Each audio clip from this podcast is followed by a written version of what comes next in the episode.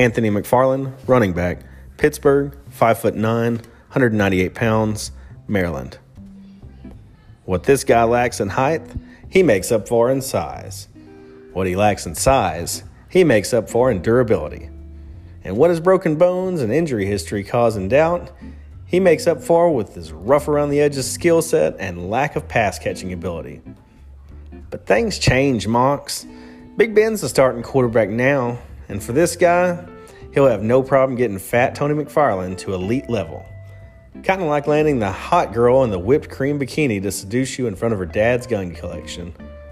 Sure, you're betraying James Conner's hobbled ass in the process, but he's a gimp that believes in the greater good, and sometimes you just gotta let nature do its thing and take the runt out of the litter.